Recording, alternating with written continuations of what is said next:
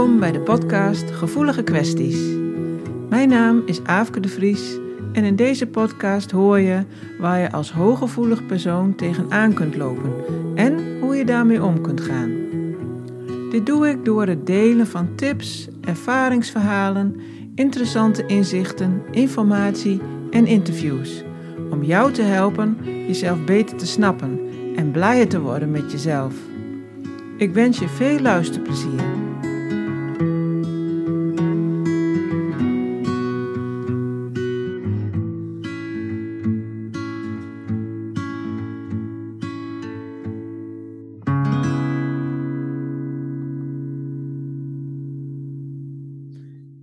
In deze aflevering heb ik een gesprek met Koos van Plateringen als vervolg op de aflevering over verslavingsgevoeligheid bij HSP's. Welkom Koos. Hoi Afke, leuk dat ik uh, jouw gesprekspartner mag zijn. Ja, vind ik ook heel leuk. Leuk dat je het wil zijn. Nou, graag gedaan. Nou, ik begin even met de belangrijkste reden uh, waarom ik jou heb gevraagd uh, voor dit interview. En dat is um, een onderdeel van het werk dat je momenteel doet. En dan heb ik het over je podcast Eerlijk over alcohol. En wat ik daar zo mooi aan vind, is dat je recht op je doel afgaat. Geen koetjes en kalfjes, uh, geen zijde handschoentjes, maar korte vragen. En um, je vraagt gewoon op de man af hoe het zit, of wat je wil weten. Dat viel mij op en dat vind ik mooi. En ik zie dat ook wel als een kenmerk van hooggevoeligheid, uh, want ik zie dat vaak terug bij andere mensen. Wat zie je terug? Ja, nou, dat, dat, dat mensen dus niet zo over koetje en kalfjes gaan praten, maar gewoon uh, meteen uh, uh, tot het onderwerp komen, zeg maar. Meteen de diepte in of... eh, Ja, nou ja ik, ik, ik, ja, ik doe gewoon wat ik denk wat ik doe. Ik heb natuurlijk wel, ik ben ook televisiepresentator en radiomaker. Dus ik heb al wel heel veel ervaring ook met interviewen. Dus daarom ben ik ook in opgeleid. Dus wat dat betreft kan ik die ervaring in mijn podcast ook wel toepassen. Maar ik ben wel iemand die niet makkelijk over koetjes en kalfjes praat, wat dat dan gaat. Dus ik heb het vaak wel met mensen over wat ze bezighoudt en waarom ze doen wat ze doen. En ja, ik, ik zit ook met mensen eerder te praten over wat ja, meer ja, persoonlijkere onderwerpen. Dus ik zoek snel de diepte op. Ja, dat is wel waar, ja. Maar het is niet dat ik dat bewust in die podcast doe. Daar, ik doe dat gewoon zoals ik denk dat het werkt. Ja, nou, ik zie dat gewoon vaak bij hooggevoelige mensen. Dus dat, dat viel me eigenlijk meteen al op. Leuk is dat. En je bent zelf ook hooggevoelig, hè? En, um, en uh, verslaafd geweest aan alcohol. Of eigenlijk, ja, we noemen eigenlijk vaak dat je verslaafd blijft. Hè? Je, de, Ja. de verslaving blijft.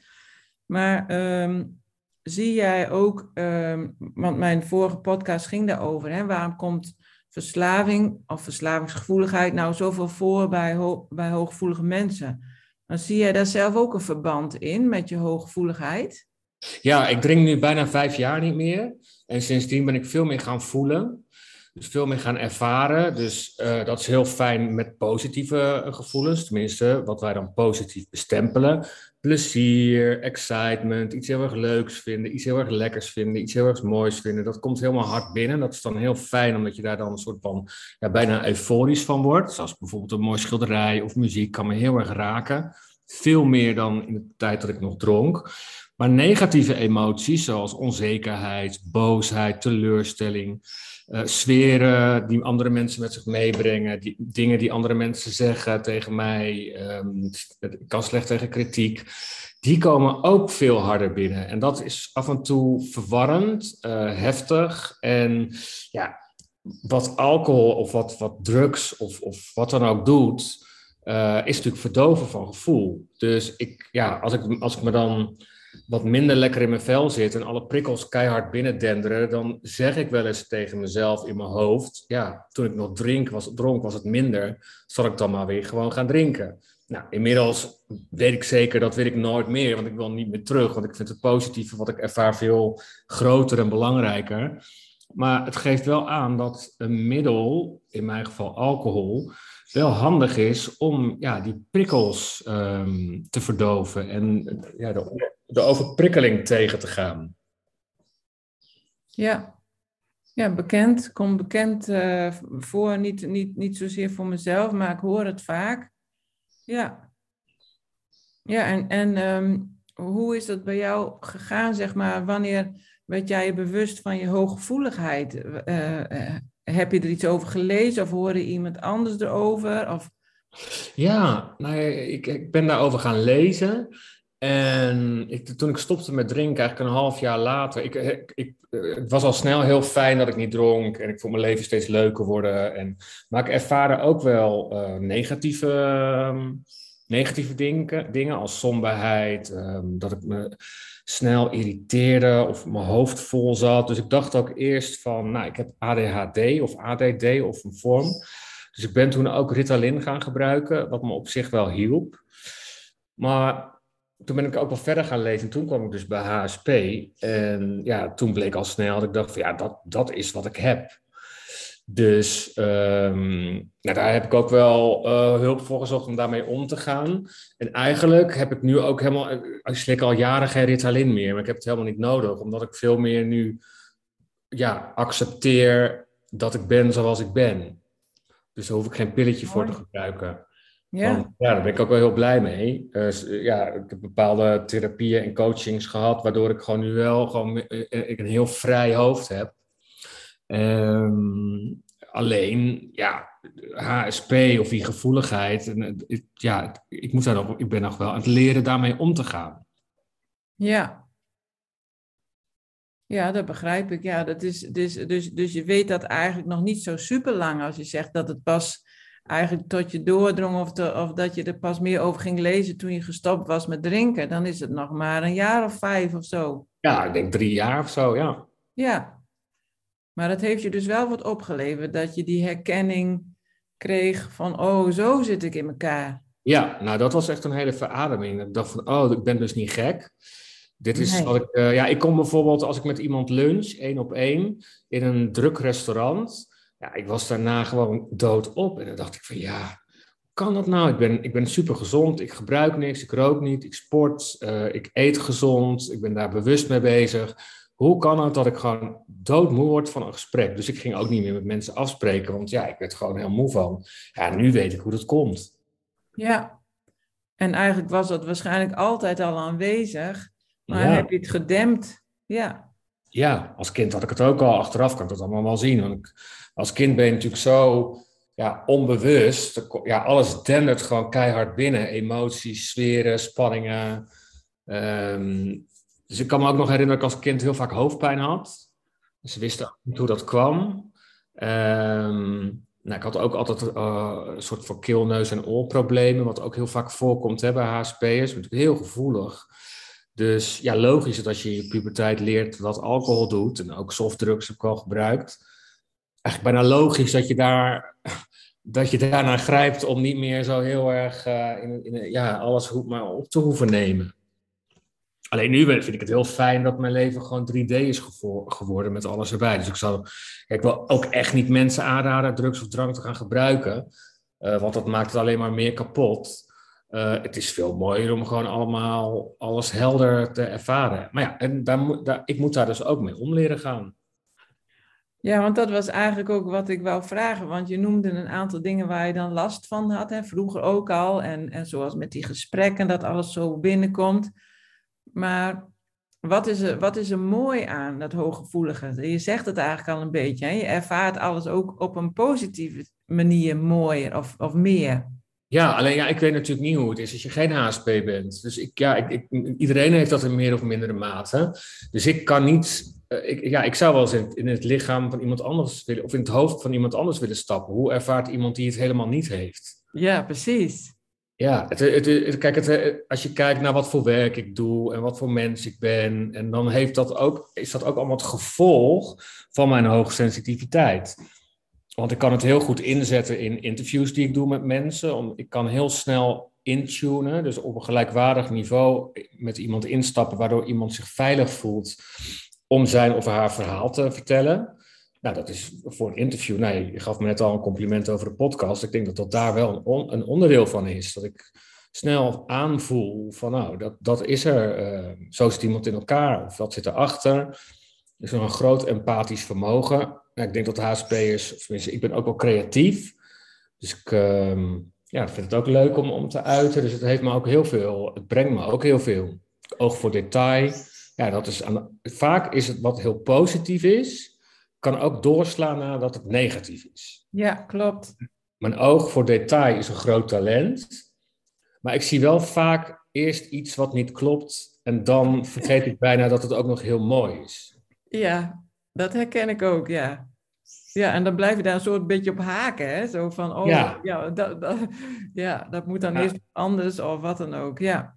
Ja, dus mijn, voor mijn man is dat ook soms ingewikkeld, omdat ik helemaal voorbij ga aan dat hij de tuin netjes heeft gemaakt. En dan zeg ik, ja, maar waarom gaat die plant daarachter? Want dat, daar zit een dorre tak.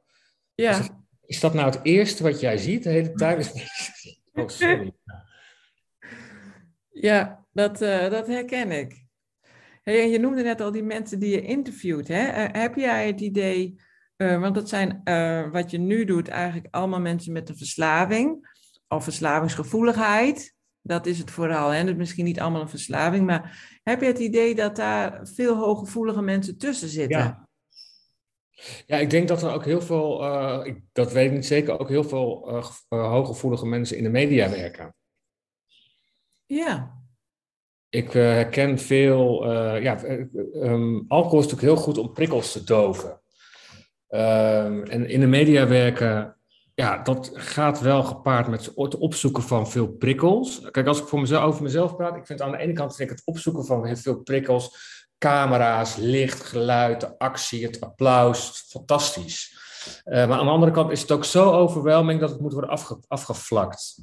Dat zie ik wel bij heel veel mensen die in de media werken.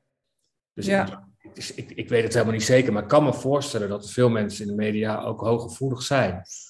Vaak zijn ook vaak creatieve mensen, mensen die fladderen, dit willen, dat willen, van, eh, ja, ook de uitdaging aangaan.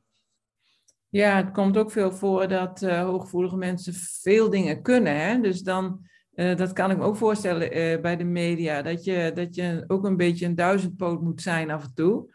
Ja. Um, dus dat, dat past daar wel bij. Ja, want bij mij is het wel grappig, want je hebt natuurlijk binnen de hooggevoeligheid ook nog onderscheid. Hè? Ik ben echt een high sensation seeker, zoals we dat noemen. Ja. Dus ja, dat wat ik net vertelde over, um, ik ben graag alleen. Ik laat me op als ik alleen ben en ik hoef ook op een dag niet zo heel veel mensen te zien. Ehm, aan de andere kant, zet mij op een podium neer voor eh, honderdduizend mensen en ik ga er staan en ik doe mijn verhaal. Terwijl ik, ik lees ook dat er HSP'ers zijn die, dat, die, die, die die kant helemaal niet hebben. Die gewoon echt alleen maar rust en in zichzelf. Dus ik heb dat dubbele. Ja, precies. Dat noemen ze het wel eens toch um, de gaspedaal het gaspedaal en de rem tegelijkertijd indrukken of zoiets. Ah, ja. Ja. Alleen nu heb ik wel ook geleerd uh, dat gaspedaal te vinden. Dus het, het, het helpt mij niet uh, als ik uh, allerlei activiteiten na elkaar doe. Dan ben ik echt uitgeput. Dus ik kan niet, stel ik ga eerst naar de sportschool, dan op de terugweg uh, benzine tanken, dan boodschappen doen, dan met de honden uitlaten. Dan ben ik, dat is te veel. Dan is zelfs met de honden uitlaten niet meer ontspannen. Dus ik moet daartussen rust. Ja, je bedoelt eigenlijk, je hebt het rempedaal gevonden. Ja, ja, je zei het gaspedaal. Oh, oké. Nee, ja, ik bedoel, ja. ja. de, de rem gevonden. Dat ik nu weet van, ah, als ik het allemaal... En eerst vond ik dat ook lastig om te accepteren. Ik dacht, ja, ik ben toch een oude vent. Kom op, doe normaal. Maar ja, dat is ook weer HSP. Zo streng en hard en voor jezelf zijn. Of tenminste, zo zit ik dan in elkaar. Uh, dus inderdaad, nou ja, mezelf, self-care, gewoon, ja, het is niet erg. Hè? Zo rond de middag merk ik toch soms wel dat ik al wat uh, vol in mijn hoofd zit. Nou, ga ik even, vaak is het drie minuutjes op de bank liggen of even stil zijn. En dan kan ik weer verder. Ademhalingsoefening doen. Ja. ja. Hey, en een verslavingsgevoeligheid. Hè? Als je verslavingsgevoelig bent, um, of wat we net ook al zeiden, als je echt een verslaving hebt gehad, dan blijft dat. Hè? Ook al ben je gestopt uh, met dat middel. Maar heb jij dan het idee um, dat er iets anders uh, voor in de plek is gekomen. Dus iets anders dan alcohol, waar je dan ook weer uh, misschien te ver in doorgaat of dingen mee wegmaakt. Nee. Oké, mooi. Nee, nou ja, kijk, ik, ik, ik ben heel goed in uh, uh, negatieve zelftalk. Dus ik kan wel doorslaan in, in daarin. Dus dat is wel. Uh, dat is ook een vorm. Dat is ook wat verslaafden hebben. Hè? Dat negatieve uitzichtloosheid, gedachten daarover, zo'n mantra in je hoofd. Of, dat, dus dat kan bij mij wel een soort van toenemen. En dan moet ik even mezelf weer op de rit krijgen. En dat is wel hoe dan, laten we zeggen, de ziekteverslaving zich bij mij uit. Ja, het is eigenlijk zelfdestructief dan, hè? Ja, dat is verslaving. Ja. ja. En dat, dat zocht ik natuurlijk eerst in drank. Maar nu ik dat niet meer doe, zit dat, een, zit dat een beetje in mijn systeem. En dan, om dezelfde ja, tijd kan zich dat aandienen. En dat is, uh, maar ja, dat is, ja, ik, ik, kijk, ik ben daarin misschien ook uniek. Hè? Ik weet het niet. Misschien is het HSP een combinatie. Ik weet niet. Want ik, in de basis ben ik een heel gelukkig mens. En ben ik heel dankbaar voor alles wat ik heb en doe. Maar het is toch heel vaak ook wel een, um, een, een, uh, een patroon uh, wat, wat getraind is. Hè? En dus um, um, ja, eigenlijk is een verslaving is een, is een patroon dat is, dat is getraind in de oudere delen van je brein. En daar had jij het ook een keer in een podcast over. Ik weet niet meer wel, er was een man die daar iets over vertelde, maar dus je hebt het reptiele brein en het zoogdierenbrein en daar, daar train je eigenlijk die, die patronen in. En um, dat zoogdierenbrein, dat wordt dan ook wel dat uh, emotionele brein genoemd. En daar zit dan dat dempen van die emoties in, of die behoefte aan het dempen van die, van die emoties in. En ook uh, dat je graag dopamine wil krijgen. He, dus da, daar zit, dat is eigenlijk um, de, trek of de craving van een verslaving om je beter te voelen. Dat, dat zit hem in die dopamine.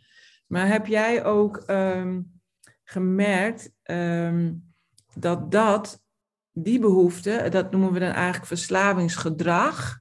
He, dus die behoefte van uh, die dopamine om je beter te voelen of um, dat patroon van dat negatieve denken, dat zei je net al, maar dat dat, dat, dat blijft bestaan, ondanks dat je gestopt bent uh, met alcohol. Uh, ja, dat, ja, duidelijk. Ga je dan ook bijvoorbeeld meer sporten of zo? Of je gaat iets anders doen om dopamine aan te maken? Uh, ja, niet bewust, maar misschien mis ik het wel onbewust, nu, nu het zo uitlegt. Ja dat ik meer op zoek moet gaan naar die, uh, naar die dopamine. Nou ja, kijk, wat ik uh, wel ervaar, want ik coach ook mensen, die, ik ben counselor inmiddels in de verslavingszorg, heb ik me laten, voor laten opleiden. Dus ik coach ook mensen die anders willen drinken of willen stoppen, of in ieder geval het onder de loep willen nemen. En als dan een gesprek goed is gegaan en ik krijg een, een reactie van iemand via de mail dat diegene heel blij is over het gesprek, dan krijg ik wel echt zo'n enorme kick. Ja, dat is dan wel de, mijn, mijn dopamine shot. Dat ik dan denk, oh wauw, hiervoor doe ik het dus. En ik merk ook dat als ik dat, dat te weinig heb, dat ik dan wat grumpy en wat negatief word. Maar dat realiseer ik me eigenlijk nu jij dit zo uitlegt. Ja, want je maakt ook dopamine aan als je iets behaalt of als je, hè, als je, als je wint of dat, als je aandacht krijgt of als er verbinding is. Um, dan maak je ook trouwens nog andere stofjes aan bij verbinding. Maar um, ja, het, is, het is wel een bekend fenomeen in, um, ook in de verslavingszorg, dat als, uh, als mensen gestopt zijn, dat er veel aandacht is voor uh, de vervanging van het middel. En dus dat kan zijn door die bewegingen, be, bedoel sporten of wat dan ook. Iets anders waar je dopamine bij aanmaakt. Dat kan lachen zijn, seksuele activiteiten, het kan gewoon genieten van muziek en kunst, dat kan het allemaal zijn. Waar wou ik nou naartoe met mijn verhaal? Vertelde dat ik die bevestiging kreeg. Oh ja, ja, dus, dus, ja en dan, dat is dus bekend in de verslavingszorg dat daar aandacht voor is, maar ook dus voor de sociale omgeving. Dat je genoeg sociale contacten hebt, waardoor je ook uh, weer die fijne stoffen aanmaakt dat het heel belangrijk is dat je, dat je, dat je ook die bevestiging krijgt, wat je net zegt, van, hè, van mensen. En, en dat contact en die verbinding hebt.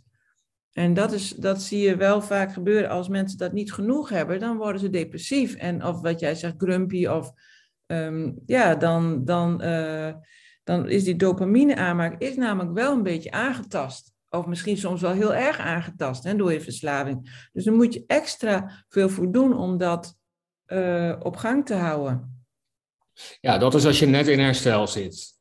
Want op, op een gegeven moment herstelt zich dat ook weer. Ja, maar dat is niet bij iedereen zo. Het is, dat is echt wisselend. Niet bij, sommige mensen houden wel blijvende schade aan het dopaminesysteem. Ja, kijk, en als je verslaafd bent, heb je al minder receptoren, dopamine-receptoren. Precies. Dus je hebt al meer excitement nodig om hetzelfde erva te ervaren als iemand die wel voldoende ja. receptoren heeft. Klopt. Dus dan, ja, dan heb je extra dopamine nodig. Dus dan moet je er soms ook extra je best voor doen. Ja. Ja. En, en um, hoe belangrijk is dan voor jou, dus je zegt nu dat contact met anderen, maar is het contact met jezelf ook belangrijk? Uh, ja. Ja, dat is wel uh, wat ik merk dat als je verbinding met jezelf ook weer verbinding met anderen komt. En dat is natuurlijk ook wel een, uh, een, een kwetsbaar ding in verbinding komen met jezelf. Want natuurlijk, ja, wat ik net al vertelde over die negatieve gedachten over mezelf. En uh, als kind heb ik me anders gevoeld. Omdat ik, ja, ik vond mezelf niet, ik dacht dat ik een ander jongetje moest zijn, want ik was niet stoer. Ik was dan ook nog, uiteindelijk bleek ook op jongens te vallen. Nou, dat wilde ik helemaal niet, dus er was heel veel schaamte. Dus ik was helemaal uit verbinding gegaan met mezelf. Ja. Nou, helpt dan ook nog alcohol, helpt daar natuurlijk ook mee. Dus dat komt nu allemaal weer terug. Kijk, ik merk dat er nu ook heel veel leuke mensen zijn bij wie ik gewoon mezelf kan zijn. Um, in de zelfhulpgroepen waar ik naartoe ga en AAA ontmoet ik ook mensen bij wie ik gewoon ontspannen voel. Um, dus er zijn genoeg mensen met wie ik leuk contact kan hebben zonder dat ik denk van oh, ik moet, ik moet iets. Ja, mooi. En maak jij ook contact met je innerlijke kind? Uh, steeds meer, ja. En helpt dat ook? Is dat ook helend voor jou? Of, uh... Nou ja, ik heb van jou een hele mooie opdracht gekregen door een foto van jezelf van een jaar of zes uh, in je telefoon te doen, waar je af en toe tegen kan praten als je in een bepaalde situatie komt. Mm -hmm. Waar ik als volwassene tegen mezelf me loop te vloeken en uh, mezelf loop af te maken. En dan ik ineens tegen een klein jongetje kan zeggen van joh, je hebt het heel goed gedaan, maar misschien had je het beter zo kunnen doen. Het geeft niet. Vooral dat laatste, hè? het geeft niet. Ja, ja, je bent goed zoals je bent. Dat is wel belangrijk. Want als je dat als kind al zo daaraan bent gaan twijfelen van ben ik eigenlijk wel goed zoals ik ben, um, ja. ja. dan heeft dat wel wat heling nodig. Ja, en die heling is, uh, komt de laatste tijd op gang weer. Ja. Mooi. Ik merk dat ik wel veel, uh, dat past ook heel erg bij HSP, hè, op zoek naar hè, hoe komt het nou dat ik ben zoals ik ben en denk zoals ik denk. Dus daar ben ik ook al een jaar of tien mee bezig. Veel uh, trainingen gevolgd. Ik lees veel over persoonlijke ontwikkeling en groei en mindset. Dus ik, ik, trek telkens weer een ander laadje open. En nu is dat het laadje HSP en dan ook de oefeningen die ik van jou heb gekregen, het EFT. En de verbinding met mezelf opzoeken, met het innerlijke kind. Ja. Dus dat is al een mooie ontdekkingsreis. Ik kan het ook weer, weer toepassen met de mensen die ik zelf coach. Mijn, alcohol, uh, mijn alcoholcoaching. Ja, want je doet dus uh, in, in je dagelijks leven nu vooral die coaching. Je ja. hebt die opleiding, uh, heb je die nu net afgerond? Want, ja. Uh, bijna, ik moet Bijna. examen doen. Ja. Dus daar ben je nu vooral druk mee. Ja, ja ik wil echt... Uh, ja, ik zie een toekomst voor me waarin ik mensen... Ja, misschien wel een jaar of een half jaar begeleid... in hun weg naar een leven zonder alcohol. Mooi. Ja, en daarnaast ook wel betrokken bij media en radio. Ik een, doe een radioopleiding. Dus deze zomer ga ik bij Radio M Utrecht het programma presenteren. Ik vind presenteren ook nog heel erg leuk. Dus um, ik maak mijn podcast natuurlijk. En bij die, en bij die coaching, hè, betrek jij daar ook je hooggevoeligheid bij? Ja, dat is natuurlijk een fantastisch instrument. Ja. Zie je heel snel wat er, wat er zit. Maar benoem je het ook bijvoorbeeld, of vraag je ook wel eens aan een ander of die, of die daar iets in herkent? In hooggevoeligheid? Ja. Um, nee, ja, ik, ik, ik probeer altijd. Nee, soms komt het ter sprake, maar ik laat het, ik laat het wel echt gebeuren bij de cliënt. Ja. Mooi. Dus ik ga niet zeggen, ik denk dat je hooggevoelig bent. Nee, nee, maar soms, als stel dat het ter sprake komt, zou ik Ja. dan ook zeggen van, goh, dat, eh, daar herken ik mij ook in. Ja, Ja, Mooi. Hey, en hoe kunnen mensen jou vinden? Ehm, nou, op Instagram, @koosvp. Maar ze kunnen me ook natuurlijk via, de, via mijn website uh, een mail sturen. Maar mijn trainingen staan op drankjeminder.nl. Drankjeminder.nl. Ja. Want dus ik kan me voorstellen dat mensen uh, dat graag willen weten die dit, die dit horen. En denken van, goh, ik heb ook wel wat uh, coaching nodig. En ik wil niet gelijk naar een verslavingskliniek. ja, maar daar, daar, ben ik voor. Ik heb heel laagdrempelige online trainingen kan je 30 dagen lekker nuchter challenge doen. Dan ga je 30 dagen niet drinken. Dan krijg je elke dag van mij een filmpje van ongeveer twee minuten. Met allemaal informatie. En dat gaat lang niet alleen maar over niet drinken. Maar ook over ja, mindset. Ehm, ja, hoe kan het nou zo? ja, eigenlijk, ja, het is een, een hele leuke combinatie van allerlei verschillende dingen. En ik heb ook een acht programma wat dan wat dieper gaat. Ga je acht weken niet drinken. Dan werk ik met acht masterclasses. Kan je aanvullen met groepscoaching. Het zijn allemaal mensen die iets van hun leven willen maken. Mooi.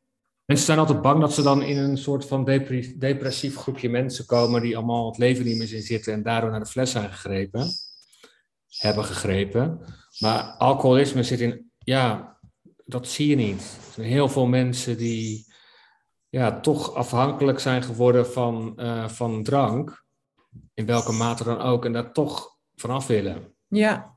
Die mensen die komen dan bij mij, trekken aan en hebben vaak allemaal gewoon een leuke baan en zijn in principe gelukkig. Alleen die alcohol staat heel erg in de weg. Ja, mooi. En heb je, heb je misschien nog een tip voor de luisteraar van wat zou nou een eerste stap zijn? Of zeg je, we beginnen gewoon met die 30 dagen uh, minder. Um, ja, dat, dat zou kunnen. Um, kijk, ik denk dat het begint bij eerlijk zijn naar jezelf over je kwetsbaarheid.